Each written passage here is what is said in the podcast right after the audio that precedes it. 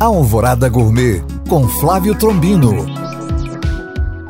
Olá, meus queridos ouvintes. Vocês já se perguntaram qual é o melhor prato da típica culinária brasileira? O site croata TS Atlas Awards realizou um ranking dos melhores pratos típicos do mundo em 2022. O critério foi a votação dos internautas.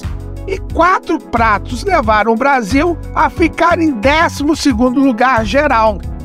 Foram nosso tropeiro, a muqueca, a vaca tolada e a melhor classificada, a picanha bovina, que ficou em segundo lugar. E vocês, concordam com essa lista? Bom apetite!